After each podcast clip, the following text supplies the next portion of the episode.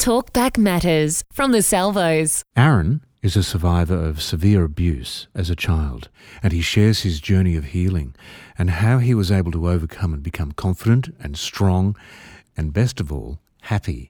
When I when I look at the bad and think of the bad, I always know that the good will outweigh those.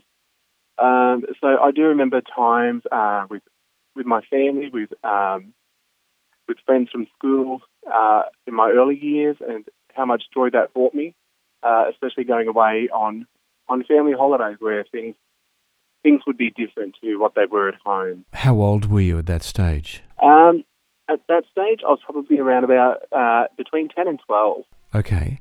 And so, how did it affect you going into high school? Yeah, so going into high school, um, with all, all what happened to me as a child was uh, difficult because not only was I going through high school, but I was also working through um, some of the stuff that had happened to me uh, with the school counsellor. So in turn, it really affected my schoolwork uh, because I was always thinking about that. I was always distracted because of things. Um, I was very um, closed off, sort of, to to those around me. How did it affect your grades and that sort of thing? Yeah, so as a result of it, my grades really suffered. Um, and it probably wasn't until uh, later in high school that, um, after I worked through a lot of this stuff, that I did start to see a change in my grades. Um, granted, when I say I worked through some of the stuff, it wasn't it wasn't to the full level of, of what I've worked through with it today. Uh, so my grades weren't as good as what I would have hoped for, um, but I certainly wasn't falling by the wayside. So, how did you deal with overcoming the uh, the struggle of what you went through? Um, I actually found myself with a great support of people through the Salvation Army. Uh, so I had officers come alongside me who walked with me and uh, just guided me in my life. Um, I also got there and um, made contact with a doctor who referred me to a psychologist who could get there and really work through the issues at a deeper level. When did you meet those Salvos people? It would have been early 2000, 2001. How old were you? Um, I would have been 17, 18. Right. So, how did you actually come across them? So I actually stumbled into the Salvation Army Church because I was uh, drinking and doing drugs, and I stumbled into the Salvation Army Church because I heard music, and I actually thought it was another nightclub.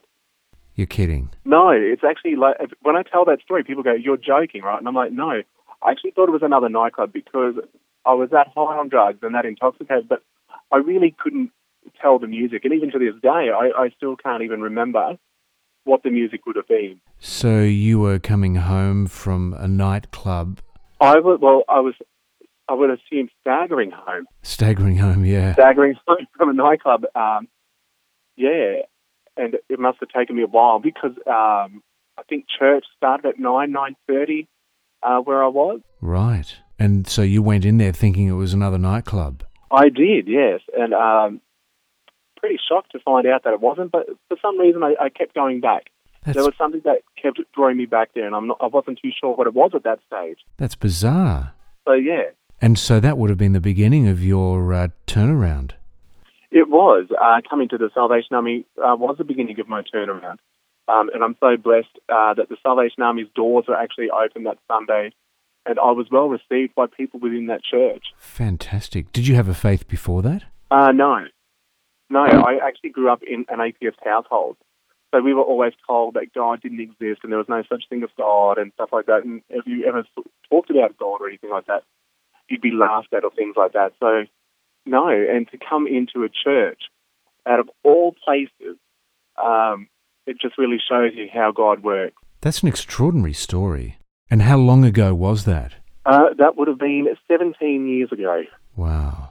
I bet 17 years ago, I decided to turn my life around and uh, actually give my life to the Lord. Wow. So what do you do today? So what do I do today? I'm actually an officer in the Salvation Army. So you joined the Salvos. I have joined the Salvos, Yeah, Wow.